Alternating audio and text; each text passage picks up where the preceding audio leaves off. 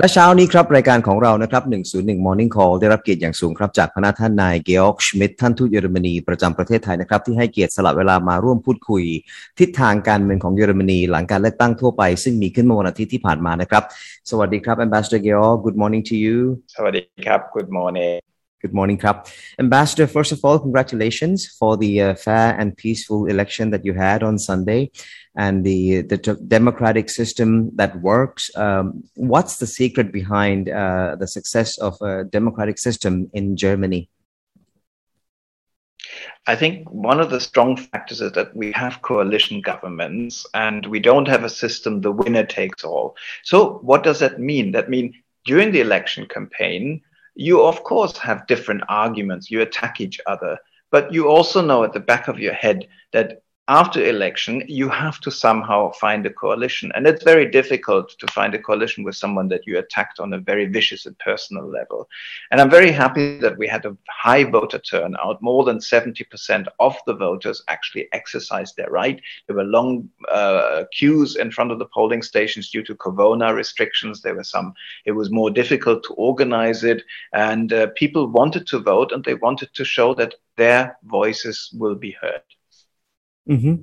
That's great, Ambassador. So now that you mentioned coalition, and that's the only way uh, moving forward, um, there there are scenarios at the moment because it's a narrow win between the SDP and the CDU CSU. So. Uh, what are the scenarios that we can look forward to uh, when it comes to a coalition that might take months from now on until maybe uh, perhaps as you mentioned so uh, when we met yesterday that it could be christmas one is a coalition led by the Social Democratic Party, together with the Liberal Democratic Party and the Greens.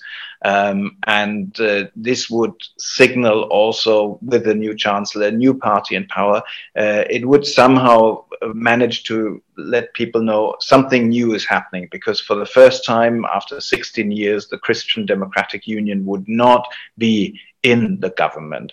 The other alternative would be a, co- a, coalition again with the Liberals and the Greens, led by the CDU. And both of them are um, possible. It's a question like um, of confidence because when people get together and negotiate all the different topics, they talk about foreign policy, about economic policy, about Europe, about social issues. Um, you can have a very, very thick policy document, but what matters a lot is trust I give you one example. In 2017, it took a long time to negotiate the coalition agreement, but nobody had an idea that a pandemic was going to come. Mm. So we can negotiate a big agreement and then something unforeseen happens and the government only works if the responsible people trust each other. Mm-hmm, mm-hmm. So it's too early to predict uh, the outcome of the coalition, right? As we speak. It is, it is too early, but uh, German political parties are very much used to that. Mm-hmm. So uh, um, they have their groups. Uh, they they all the actors know each other and they know the pros and the cons.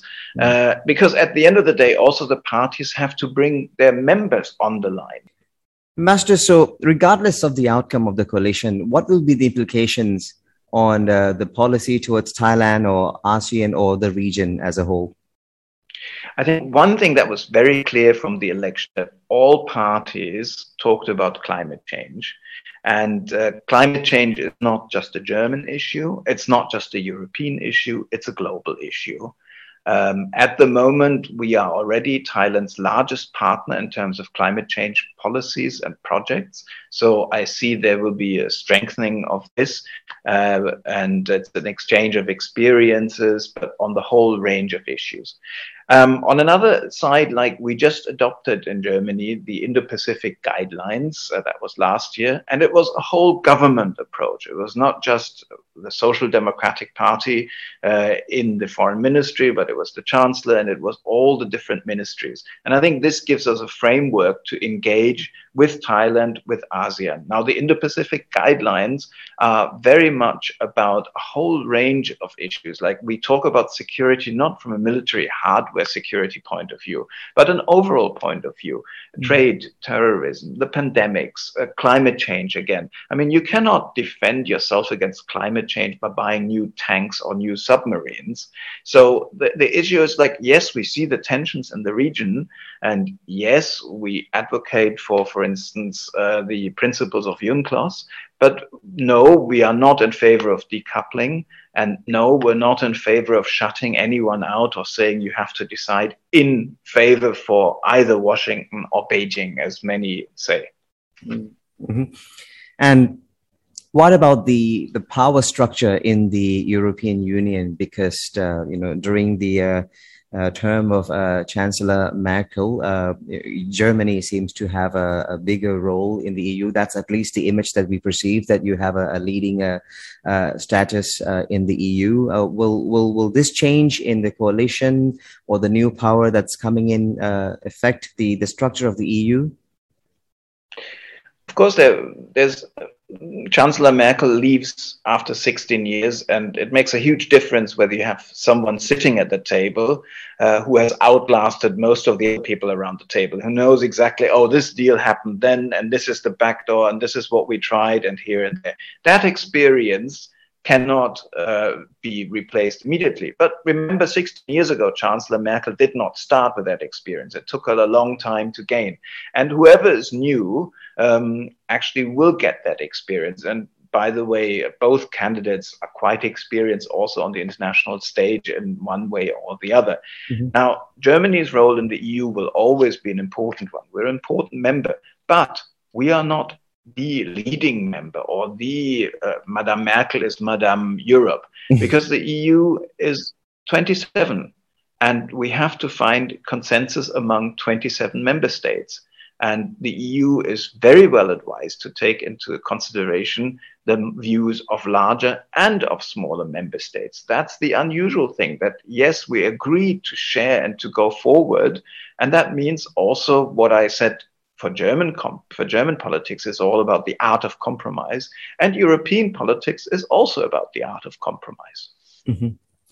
Last but not least, Ambassador, uh, legacy of Angela Merkel, the Chancellor. Now that she's uh, throwing the towel after 16 years. well, she will be missed a lot, uh, and uh, there will be a lot written about her. Sometimes it's easier to see what stays, what doesn't stay for future historians. Um, having lived through these 16 years, there were very important crises that man- that happened during her stay. I mean, if I look back on the financial crisis, we were when Lehman Brothers collapsed. This was a very difficult moment, and very dangerous. We were close to a meltdown in our global financing. Then we had the euro crisis with Greece, and it was very, very tense. Then we had in 2015 suddenly 1 million people turning up on our borders and that was a huge strain it still is a huge strain and she decided uh, not to close the border. Um, then we had uh, uh, before actually we had the crimean crisis. So uh, and last for the last two years the pandemic which basically overshadowed everything and was a huge stress for germany as well as as for thailand. Mm-hmm. and just in a way, I think what many people will miss is she radiated a certain kind of calm. Like you could not imagine her like losing her temper or losing control despite all this. And that she gave many people confidence that yes, we have an experienced leader and yes, she knows what she's doing and it'll be okay. And many people will miss that feeling that it'll be okay. Many people disagree with her um, that's normal in a democracy, and some people are very happy to see her going. But I think for many people, we will see the historical achievements of her more clearer from a distance. Well, thank you very much for your time this morning, Ambassador. It's been a pleasure talking to you. Thank you very much. Thank you very much.